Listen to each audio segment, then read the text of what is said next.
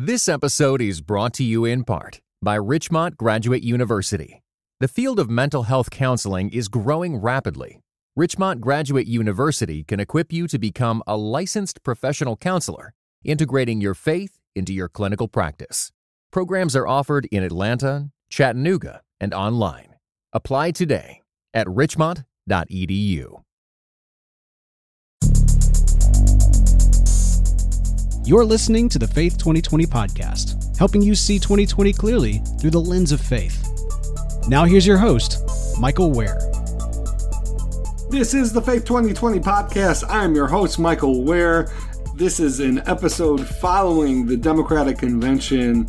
We're not going to talk about the Republican Convention yet because at the time of this recording, that convention hasn't started yet. So uh, I promise we'll do a full episode focused on that. But for this episode, I want to provide a review of the Democratic Convention, uh, which was full of religious references, religious people, religious angles. It was a noteworthy convention in, in many ways. That is one of them. And so we're gonna we're gonna dive into that in this episode. Talk about what it means. Importantly, we're gonna talk about what it doesn't mean. And there's been some interesting conversation about this point. But but let me first do a bit of a, a review of each day, what stuck out to me, uh, and then we'll just have comment on some some broader uh, themes.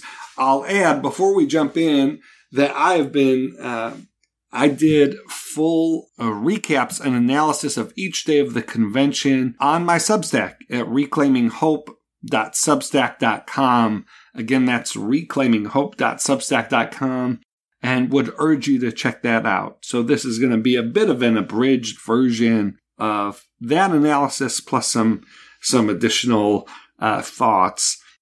Day one of the convention on Monday was clearly about casting as wide a net as they could. It, it, was a it was a day that was full of outreach, not a whole lot of policy uh, specifics. Probably Michelle Obama, who was probably uh, the most widely appealing uh, Democratic uh, related, you know, uh, public figure, gave the keynote. John Kasich delivered uh, was featured as a Republican, and they actually had several other Republican uh, former electeds introduce him. Day one was very much about sort of uh, introducing a Democratic Party uh, that you don't see on cable news, and that would be both on Fox News and MSNBC. I think folks watching the convention who pay a lot of attention to politics were like, wait, that's not That's not how I think of the Democratic Party. It was interesting, as as we'll discuss as the convention goes on, especially on days two and three. There was a bit more of an activist sort of inflected language and sort of standard Democratic politicians. But uh, for this first day, it was it was about casting a pretty broad tent. That included, as I noted, John Kasich. It also included AOC, and Bernie Sanders, who I think did Biden a huge favor by uh, noting not just where they agreed and not just obviously an endorsement, but actually making clear that there were still areas where they did not agree and really took out the sting of what the Republicans hoped to focus on was I think they were hoping Bernie was going to say some some crazy things. Uh, or or if not crazy, just things that don't poll well. Uh, but but Bernie didn't didn't sort of uh, give that to them. Another thing that we saw was a focus on regular, you know, quote unquote regular Americans. I was especially uh, took note of uh, Rick Telesz, a farmer from Pennsylvania, opened up his remarks offering his condolences to President Trump on the loss of his brother, which I thought was a really human moment it also sent the message, even though I don't think this was intended, uh,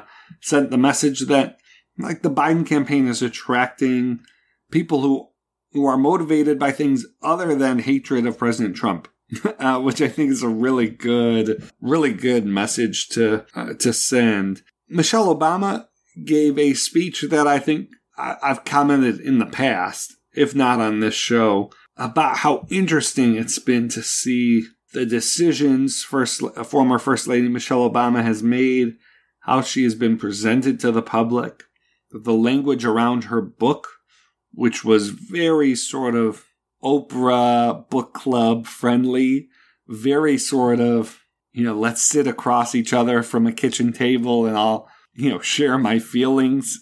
It's a very sort of personal, like People magazine friendly Michelle Obama. And her speech wasn't a whole bunch of talk of policy. Uh, she referenced in the speech that she hates politics, that she was sort of speaking outside of politics.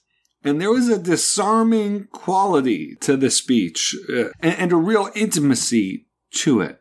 The, the lighting was, you know, warm. uh, you know, the surroundings definitely wanted to sort of create a disarming setting. That's not to say that she didn't, she didn't bring it uh, as well. So let me be as honest and clear as I possibly can. Donald Trump is the wrong president for our country. He has had more than enough time to prove that he can do the job, but he is clearly in over his head. He cannot meet this moment.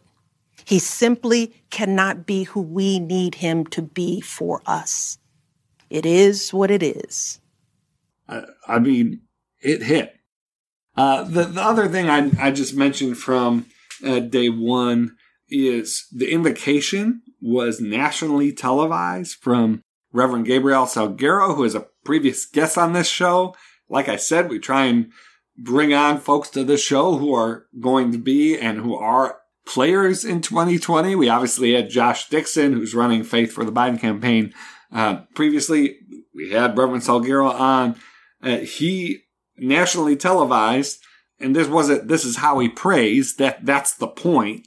He prayed in the matchless name of Jesus. And so if you're tuning in, like like thinking of like this is not the Democratic Party that like Fox News says it is, you know, all the narrative, you know, going on is from Trump is, you know, they're trying to Democrats are trying to hurt God, you know, that they won't say Merry Christmas. And the convention literally opens with a Hispanic evangelical pastor praying in the matchless name of Jesus.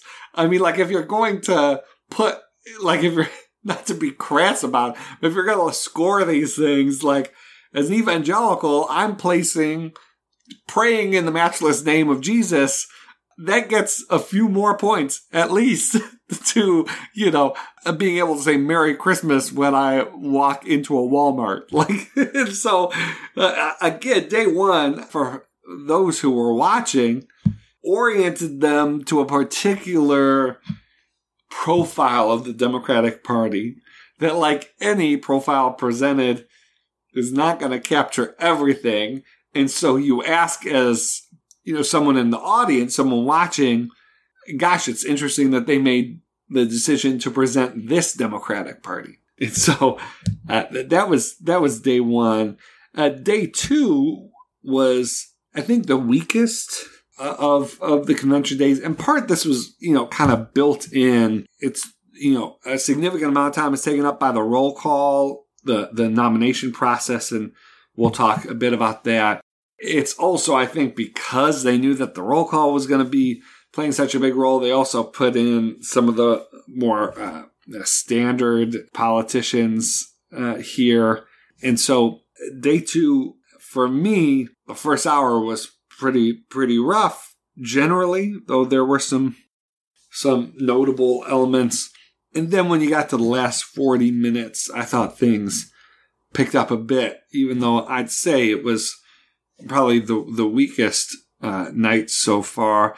I did think it was another night where they wanted to emphasize a message that, uh, as Nia Malika Henderson at CNN pointed out, that the message being that America is big enough for everyone. It was a much more sort of activist friendly day of the of the convention, uh, especially in the first hour, first hour fifteen minutes.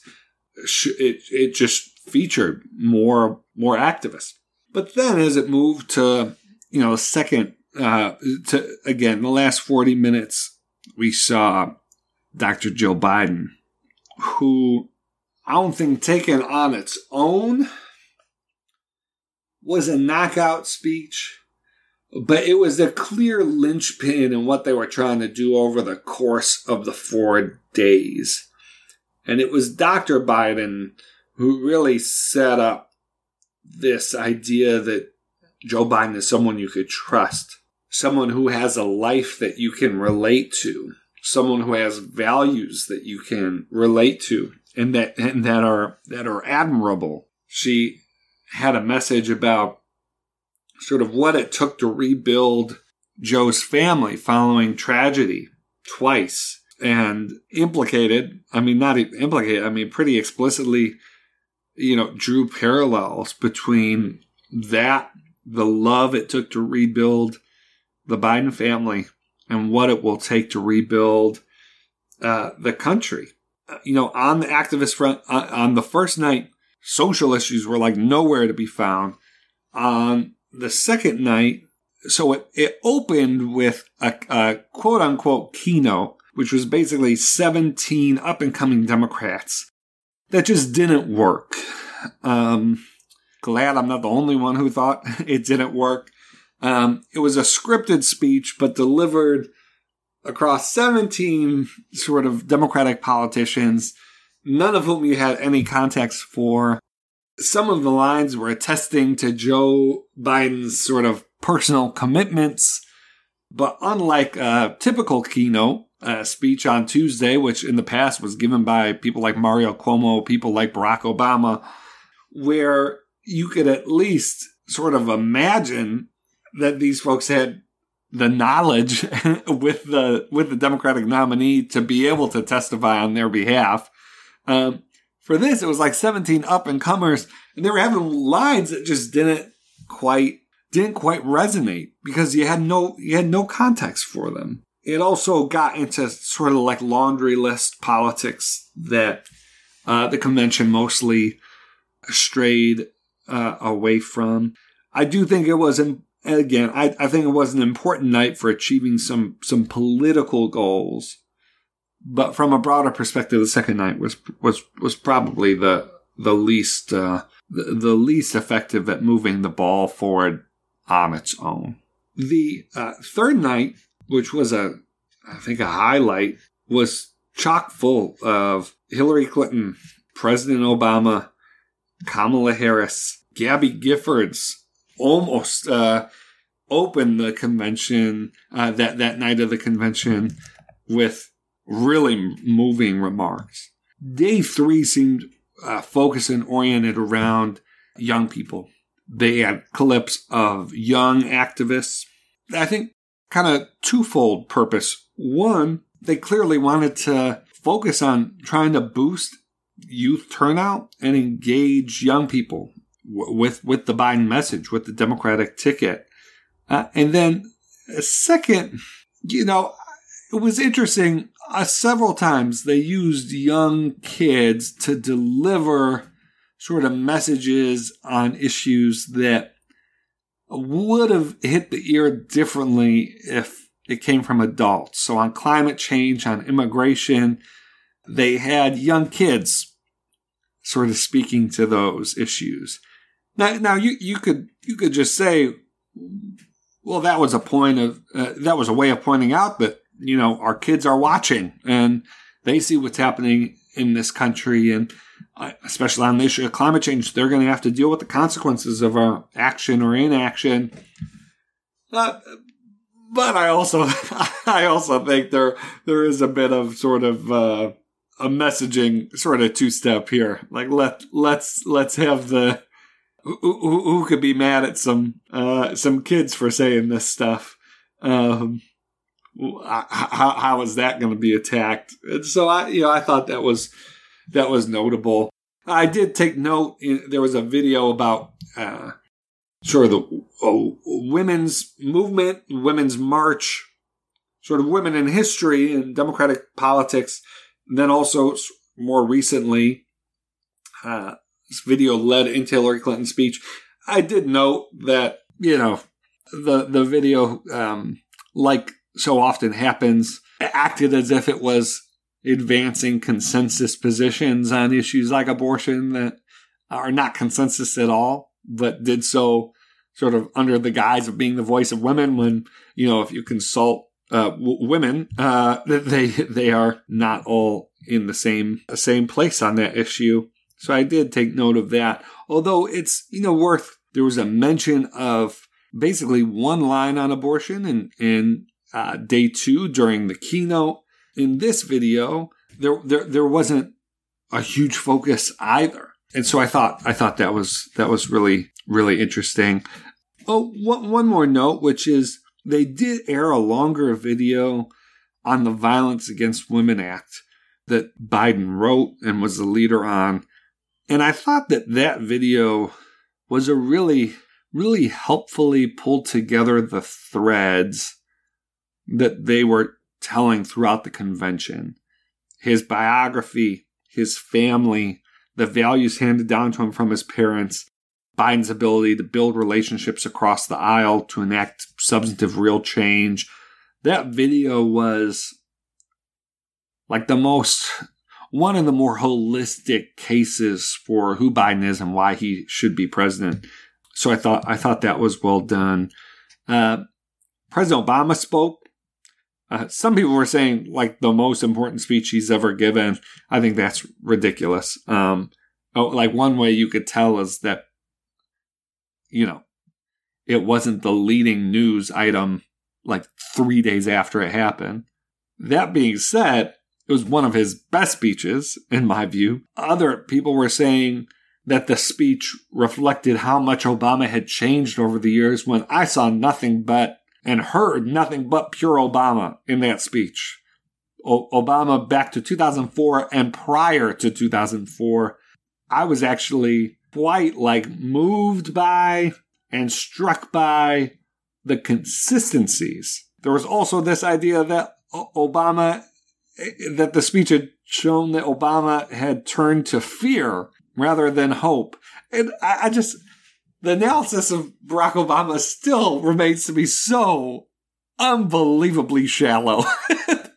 I mean, I, I still, I'm, um, it's unbelievable to me how hard you have to look for someone who, who, who, who gets him. And they are out there. I'm just, it's just been something else to see the narratives obviously through his presidency, but even now, like in these concentrated moments where he's speaking, how many bad takes are, are out there? Um, I, I, mean, I think this speech was pure Obama. It was Obama uh, extract.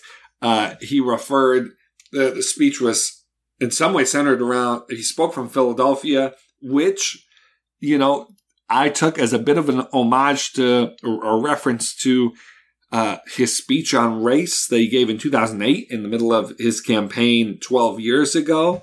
Uh, there were some lines and devices in his convention speech in 2020 that reminded me of that speech and seemed to allude to that speech.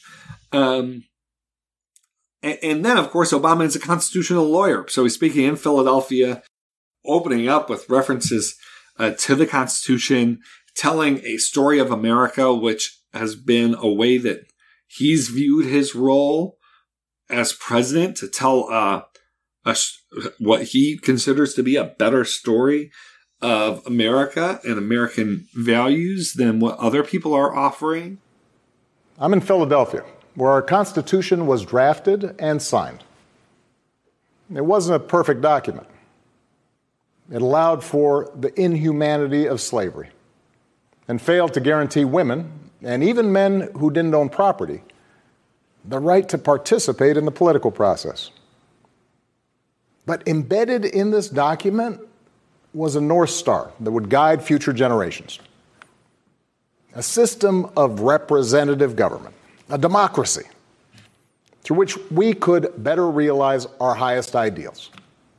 And so yeah, I mean, this was just. And then the core thing for me, what attracted me to Barack Obama was this sort of irrepressible commitment he has to rhetorically trying to reach out to people in just like extreme ways and like in just like this irrepressible commitment he has to make the best argument he can to people who don't agree with him yet. For me, in a public servant, it's a really admirable, admirable trait. I could read the whole speech for you, uh, but won't do that. Would really encourage you, though, to read this speech. Yeah, it, it was an amazing case for, for Joe Biden. Uh, I will say the other narrative sort of coming into the speech was that his endorsement of Biden was not as strong as his endorsement of Clinton, etc., etc. Well, he put that to bed. Uh, he put that to bed uh, in his convention speech, giving Biden a incredibly robust endorsement and validation. Joe and I come from different places, different generations, but what I quickly came to admire about Joe Biden is his resilience, born of too much struggle, his empathy, born of too much grief. For eight years, Joe was the last one in the room whenever I faced a big decision. He made me a better president, and he's got the character and the experience to make us a better country. Finally, with day three, Senator Harris. It's a historic speech by virtue of who she is. I don't think the speech worked for a key reason. So I don't think she did the ticket any harm in this speech. And I do think she accomplished some critical things. Her focus on her biography, I think, and her, and her background, just for the history books. People watching, all of us watching that speech to see her stand in that place. And what it brought to mind about the fact that that has happened so rarely before. So, I mean, just to run through the Kamala Harris is the, if, if elected, she'd be the first woman to serve as president or vice president, only the second black person to serve as president or vice president, the first South Asian person to serve as president or vice president. I mean, just, just incredible. I, I will say, you know, she, um, what was odd about her speech was its focus on arguing that Joe Biden would bring Americans together which is something they want to emphasize about Biden. It's something that is true about Joe Biden. The odd thing, of course, is that Harris is not someone who's broadly recognized as bringing people together herself. So if, if Harris was the nominee, she would benefit from Joe Biden vouching that she could bring people together. I didn't see, I didn't think they did enough work to solidify her as someone who would bring to bring people together, sort of in a in a uh, in a way that could benefit Biden in that moment. I might have suggested a, a different focus on the speech. I do think what it did show was the extent to which you know, Harris is joining the Biden campaign. It is a Biden Harris ticket led by Joe Biden. Joe Biden's selection of Harris did not, is not resulting in some middle point between them. Uh, but Joe Biden asked Harris to serve as his running mate, and so uh, you know I, I, think I think that was important. And again, I, th- I think she I think she did a I think she did a good job. I think what's clear is Harris is not like a filler running mate. She's not like um politically speaking like she has loads of charisma, tenacity, and personality. Um, she's someone who I think has an authentic aura that can cut through. She's not like a neutral a neutral force. She, she she's someone who's going to get attention and who's who's going to have an impact on this on this ticket. All right, let's talk about day 4. Day 4 I think was it was an effective uh, night. What was uh, stunning about it. Know, I've been involved personally in two Democratic conventions obviously I've I've seen quite a quite a few of these. I have never seen such faith forward, such a extended faith forward block of programming as we as we saw at this convention. And let me just like give you a give you a sense of what that means. So basically started with an invocation from Sister Simone Campbell who I had the honor of inviting to speak at the convention in 2012. Um, and she delivered an invocation. That led into Senator Chris Coons, another guest, a previous guest of the Faith 2020 podcast, who gave an entire speech about faith, uh, speaking explicitly about Joe Biden's personal faith and character and Joe's understanding of and respect for the role faith plays in Americans' lives. Uh, here's an excerpt from uh, Senator Coons' speech. I'm Senator Chris Coons of Delaware, and I want to tell you about my friend Joe Biden. His faith is strong and it's personal and private. For Joe, faith isn't a prop or a political tool. I've known Joe about 30 years and I've seen his faith in action. Joe knows the power of prayer, and I've seen him in moments of joy and triumph, of loss and despair, turn to God for strength. Joe's comforted me in my toughest moments, as he has so many others. I'll never forget how Joe took the time to offer me words of comfort as my father lay in hospice. Time and again, I've seen him stop everything and listen, really listen to someone who needs a shoulder to cry on or a partner in prayer. That compassion, that empathy is part of his character. More than anything, Joe's a man of faith and conscience. He'll be a president for Americans of all faiths, as well as people of conscience who practice no particular faith. After Coons, Mayor Keisha Lance Bottoms spoke about John Lewis, C.T. Vivian, and voting rights and civil rights, which led into a video on John Lewis and the civil rights movement uh, leading up to today. Then John Legend and Common performed uh, their gospel infused song Glory from Selma. Then Jon Meacham, a Christian who has written a book about Jesus, spoke about the values of the civil rights movement and the moral moment we're in now. It was 40 minutes. I mean, just like segment after segment, I was like, whoa. Um, and just to give you some context here, you know, I've been involved in Democratic political efforts where you had communication staffers telling reporters not to report on faith events that the principal was doing, basically because it made them uncomfortable or because it was something that, you know, got on the calendar, but that they didn't want a lot of focus on. And so, you know, it's something like this doesn't just happen. Uh, it's, it's, it's part of, uh, um, it, it's it's a decision. Like they, they they knew what they were doing here, and so we, you know, part of what we'll get to is, you know, why did they do this? What were they going after? I have a lot more to say on that. We'll we'll, we'll get to that, but just to uh, continue, uh, it, that wasn't the only faith reference. Pete Buttigieg talked about a quote, faith that is about healing, not exclusion. Uh, there was an extensive biographical video leading into Biden's speech that featured several, uh, several references to faith. And then the benediction uh, was shared between a Jewish, a Muslim, and Catholic speaker. Uh, Catholic speaker being Father James Martin, who uh, prayed for, among others uh, who are most in need, the unborn child in the womb. Uh, really, um, eh, so that's that's notable. Joe Biden's speech more than met the moment in my mind. He opened the speech quoting Ella Baker. The speech was, as his entire campaign has been, morally infused. It's he's making a moral argument. Let me take a moment to speak to those of you who have lost the most. I have some idea how it feels to lose someone you love. I know that deep black hole that opens up in the middle of your chest and you feel like you're being sucked into it.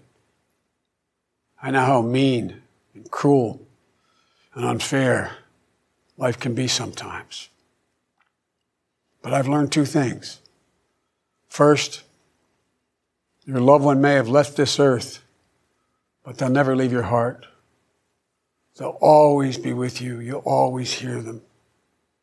And second, I found the best way through pain and loss and grief is to find purpose. As God's children, each of us have a purpose in our lives. We have a great purpose as a nation to open the doors of opportunity to all Americans, to save our democracy, to be a light to the world once again, and finally to live up to and make real the words written in the sacred documents that founded this nation that all men and women are created equal, endowed by their Creator with certain inalienable rights, among them life, liberty, and the pursuit of happiness.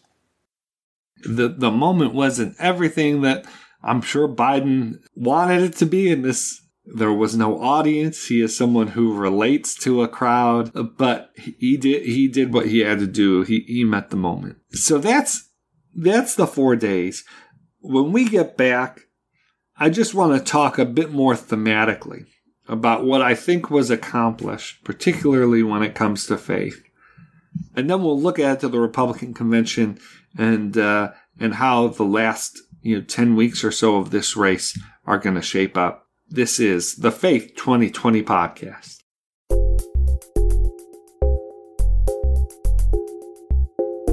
All right, we're back. This is the Faith 2020 podcast.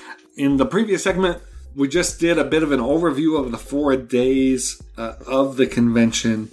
Um, we were not able to cover everything, and so if I left out, uh, you know, a part that that you would have liked me to cover, I'm, sorry. We just uh, couldn't cover everything. I, I, would urge people to go back and watch some of the speeches, especially uh, First Lady Michelle Obama's, uh, Joe Biden's, and, and former President Barack Obama's, for sure. And then some of the videos are just helpful. I, I, I want to make a few comments here. The whole convention seemed cognizant of religious voters and uh, sort of voters who weren't sort of in agreement with Democrats on everything. And this is from day one, having John Kasich speak. Colin Powell, I didn't mention that he spoke. I mean, pretty, pretty consistent. I want to say a few things about this. One, just to get it out of the way, like just put up this convention up against what Democrats did in 2016.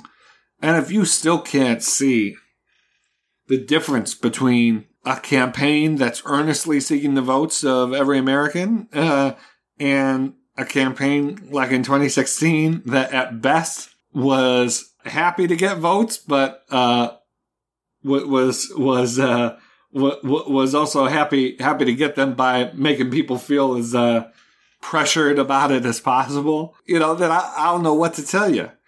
I mean, look, I, I will. Um, obviously, I want to. You know, we got to see how the rest of this race shakes shakes up. But if the election was held today, and there was no movement in religious numbers from 2016, then I'd have to reevaluate a lot of sort of my approach.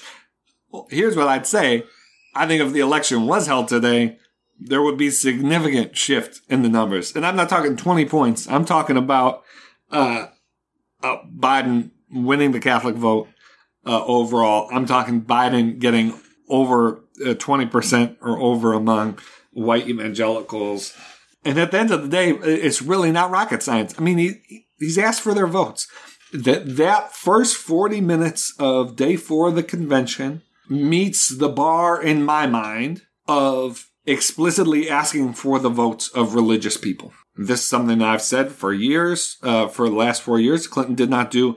I, I think Biden has met that bar. I continue to hope that there will be some kind of uh, faith event with Biden, some kind of faith speech or uh, sort of signature meeting uh, that he he has that would add to that, that would maybe even make it more explicit.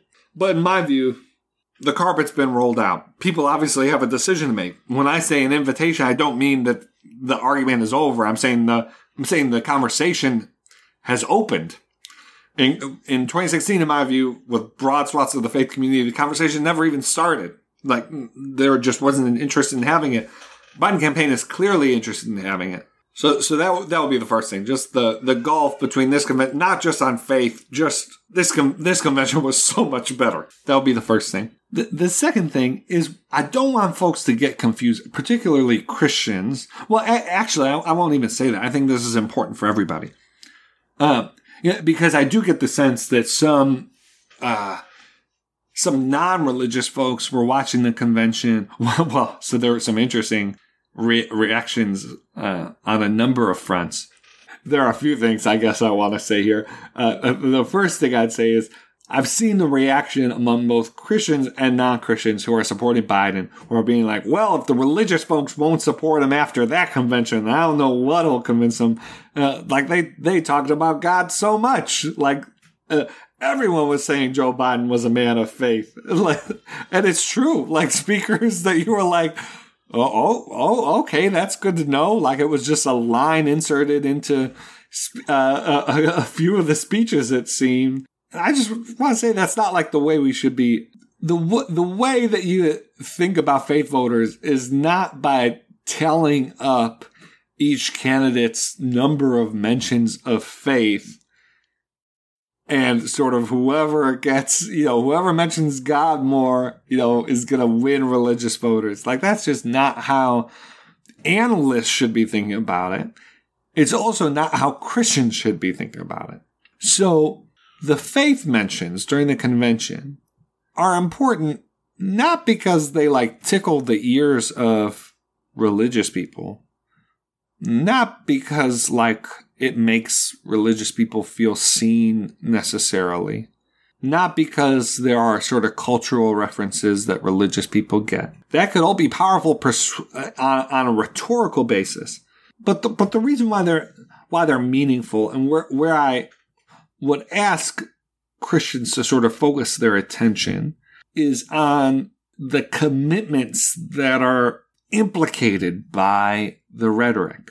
And so what does it mean for for Joe Biden? Uh, what does it mean for the um, for the convention to uh, focus on faith so much? Well, a big piece of it is that such a view comes with obligations and responsibilities. That if you talk about the role of faith in America, well, valuing that role means that you don't you don't want to undermine it. If Biden gets elected, you can say in a substantive way, you know, remember when at your convention this, this, and this was said. There was talk of the dignity of work.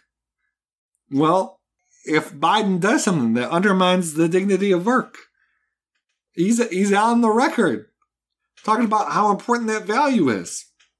He can now be measured up against that.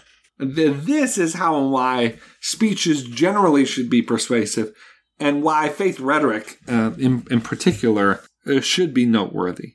That it's not about simply just making us you know, feel good, but it's about what commitments can we get out of it. And that's why the most effective sort of uh, faith rhetoric should be those that make the commitments more and more uh, explicit, that give us more and more to hold politicians accountable to. Uh, and then I'd say the other side of the value uh, post, uh, uh, in addition to commitments, is that to the extent that the rhetoric is culturally edifying, you know, so is it a good thing on balance to have a convention, for instance, that for the first 40 minutes uh, or, or uh, on day four of the convention is lifting up how faith saw civil rights leaders through difficult moments and how it grounded their values. Is it culturally edifying, culturally beneficial for folks to see prayer comforting Joe Biden in times of grief? these are important. Now, it all has a context. People's read on it might be different, but but I'm just putting that out there as another sort of lens of evaluation that is uh, more responsible than oh, I'm so you know so glad they so glad they were speaking to me, or, you know, so glad that, you know, all my quirks and affinities were lifted up. And again, all that has a rhetorical value. I'm not saying that that, that isn't what drives some of the response, but I'm just saying uh, th- that is not what we should be going to politics for, for that kind of affirmation, for that kind of, that kind of expression. Yeah, you know, the, the other you know piece of this though was you know, there was this debate after the convention. Uh, Franklin Graham tweeted out saying uh, he was watching the convention and was surprised by how by the fact that God is absent at the convention that no one's talking about God like clearly he wasn't watching the convention a but B it was uh, like within just hours of that tweet uh, Taffy uh, Akner uh, the the author and New York Times writer uh, tweeted something along the lines of like is is anyone like unsettled by how Christian this is and I thought that was like such a interesting picture of American discourse right now. Like we're, and I say discourse because, right, like what the Biden campaign got was that like those aren't the only, those aren't the only, those are like the poles of the debate right now. Like those are, those are the poles of like where things are, but that's not the majority of American people. I mean, that's how that's how Biden. That's one window window into how Biden got the nomination, and and why I think he's poised to to head to the White House. So, last thing I'll, speak to is just like why did they do this? And you know, just be clear, I don't think they hit every note perfectly, even on faith stuff. There are things I would have done differently, but I, I wasn't doing them. You know, like like it's. um but I don't think they hit every note perfectly. I do think relative to the options, I was surprised by how strong they came at faith. And so why did they come so strong on faith? And it's uh, very clearly to me because they have become convinced and aware that Donald Trump only wins this election if he is able to make religion work for him in a maximalist way. The Biden campaign up to this point has seemed to me to make a decision that they're not going to let him uh, let Donald Trump sort of play on this field on his own. They're not going to give him sort of this whole swath of voters and this whole sort of this whole set of frequencies of American discourse. They're not going to let Trump sort of have that all to himself. And so they're going to challenge him where they could challenge him. They're going to set up their own narrative and tell their own story where they can. And that's what this convention was about. And it was about that because I think they know that this week, this Republican convention is going to be very heavy on, on this stuff as well, on faith, on faith as well. And they know that in the final 10 weeks of this campaign, that Trump is going to be closing hard on religion. It's all he has. It's all he has. I mean, that's why Donald Trump was uh, tweeting this week about some caucus meeting that no one really pays attention to that, you know, are not micromanaged, are not where a couple f- folks at these caucus meetings did not say under God when they recited the pledge. He, now it's important it's important to note that Joe Biden's grandchildren opened up the convention by saying the pledge with under God. Uh, Cedric Richmond, congressman from Louisiana, co-chair of the uh, Biden campaign, uh, read the Pledge of Allegiance saying under God. Literally, like dozens of people throughout the Democratic Convention, like the like the the official portions, like the convention nights, said under God. But of course, the whole debate's a distraction, anyways. Like they they they were looking for anything that they could sort of misconstrue to because it, it's it really is all they have.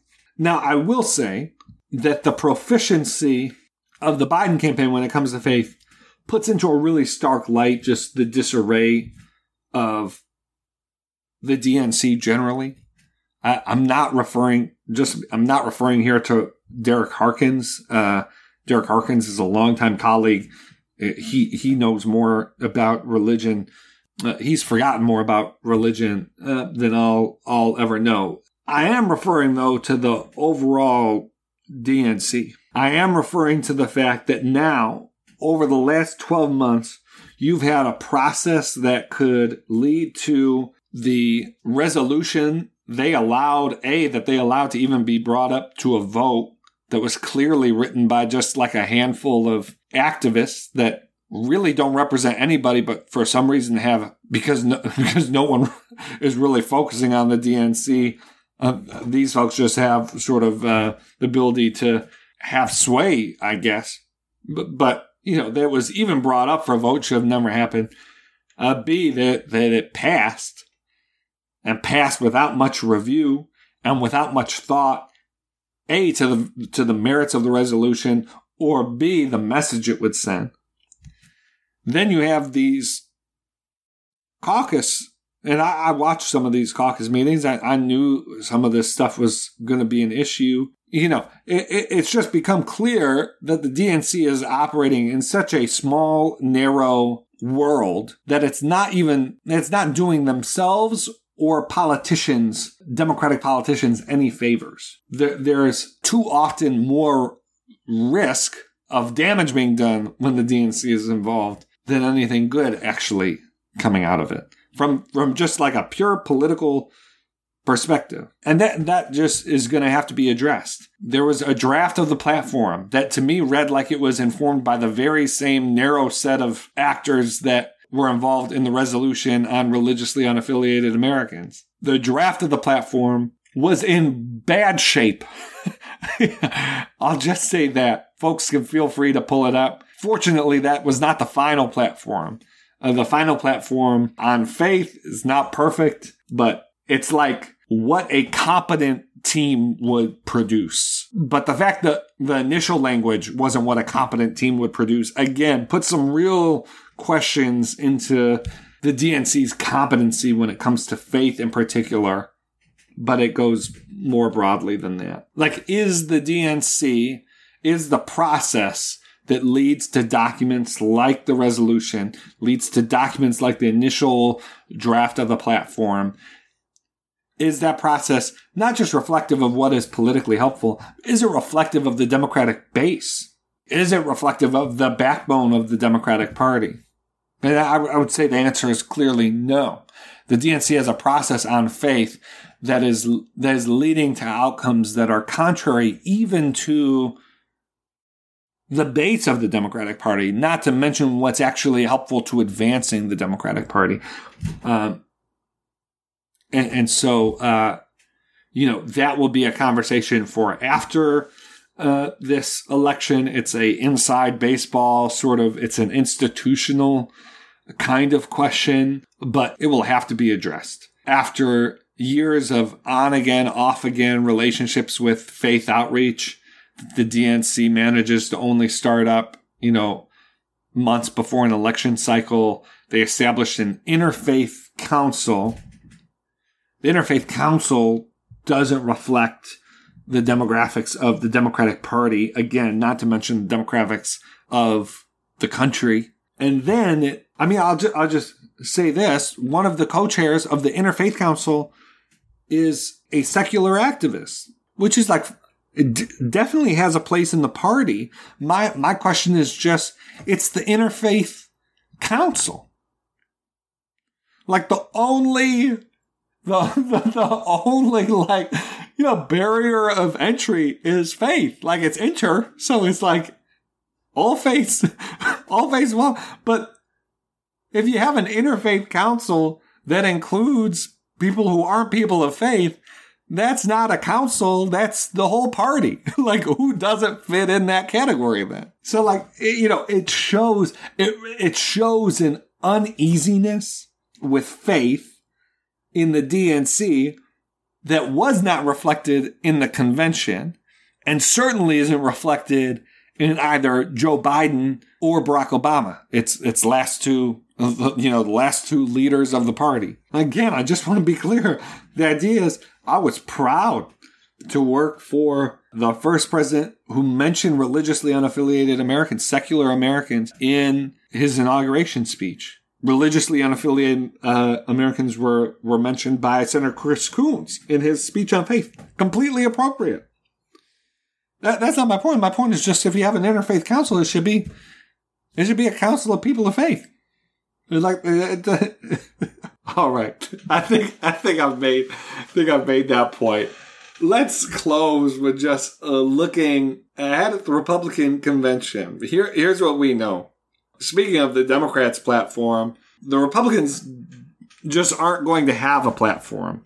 They they they are foregoing a platform and basically uh, saying that like whatever Donald Trump whatever whatever Donald Trump's position are, uh, position is on an issue, that's our position, which is which is fitting for a party that has been, com- you know, hollowed out intellectually, unfortunately. Like, if you don't have a platform, does that mean you're taking God out of your platform? Or are you throwing God into a void? I'm trying to think of like what, what God angle Republicans would have if Democrats just said that they weren't going to do a platform. Uh, but so no platform. Uh, the Trump uh, campaign put out a list of 50 priorities uh, that Trump would have in a second term. Uh, s- some of which, like it's, it's a wish list without any sort of, like you know, it's like create 10 million jobs. It's like okay, great. Uh, how, how? um, what's also interesting about this 50 item list is that abortion isn't mentioned, religious freedom isn't mentioned, all of the reasons that people of faith are supposed to ignore everything bad about Donald Trump and support him, like that's not mentioned in his second term agenda. And so I'm sure that, you know, they're going to hear from Ralph Reed and, and, uh, Franklin Graham and say, oh, you got to do something here. And they'll put out some sort of separate list. They'll, they'll make some sort of, uh, little extra show. It is stunning to me that it's not on this. I mean, this is this is what they put out convention week. President Trump's second term. This is what it's going to look like, and abortion and religious freedom are nowhere to be seen, and just uh, really astounding. You you you wonder if what we're going to see this week at the Republican convention is maybe a bit of a turn away from evangelicals maybe a desire to express that maybe Trump isn't all too wrapped up and with evangelicals. I mean, they do have Abby Johnson's going to be speaking, who's a former Planned Parenthood staffer who has become a pro-life activist. Um, the, the the boy from Covington High School uh, is going to be speaking. Catholic nuns going to be speaking. I'm assuming on religious freedom and and uh, those kinds of uh, concerns.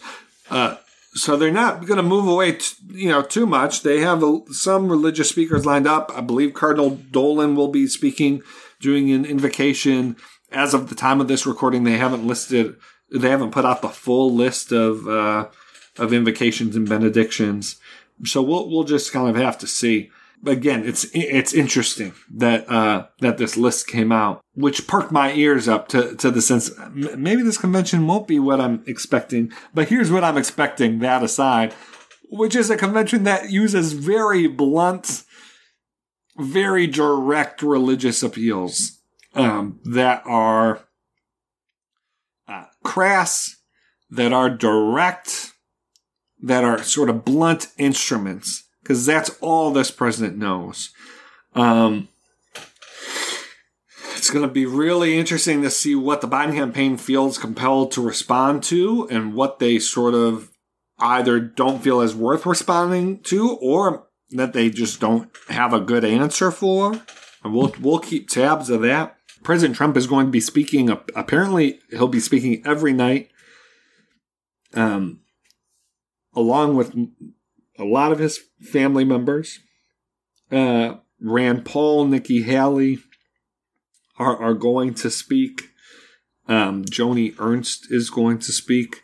But it is going to be like 2016. It's not going to be an establishment convention, in part because much of the Republican establishment doesn't doesn't like Donald Trump, but also because I mean Donald Trump sort of runs off of that discomfort that the establishment has with him. He tries to turn it into sort of a testament to how he upsets the status quo. The problem is that he's been president for four years. He he is the status quo now. Um, so we're we're just going to see how this uh, this shakes out, uh, and, and, we'll uh, we'll do an episode focused on the Republican convention itself. I'm hoping to have a guest for that episode. And so that should be uh, that should be fun. And then we'll be off to the races, folks. Biden continues to look in a strong position. but things things can change. I would highly recommend to you Adam Nagourney's uh, story in the New York Times about George H. W. Bush's uh, race in 1988, um, where he was behind, I think, 13 points around the conventions, and then ended up, of course, coming back not just to beat Michael Dukakis, but wipe the floor with him. Um, and how that happened, uh, I think it's an insightful story that uh, folks need to have their eyes uh, open for and into. Uh, all right. Uh, it was f- fun recapping this convention, uh, uh, the Democratic convention with you. Look forward to doing the same with the Republican convention.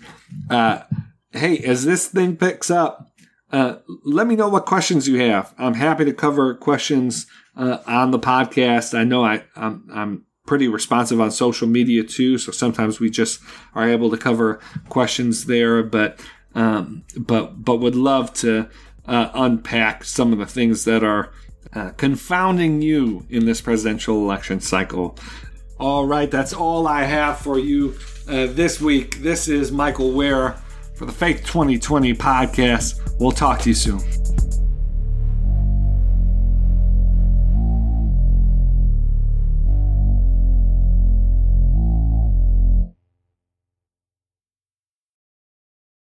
This episode was brought to you in part by the Lord of Spirits podcast. Many Christians yearn to break free of the influence of secular materialism and to understand the union of the seen and unseen worlds as made by God.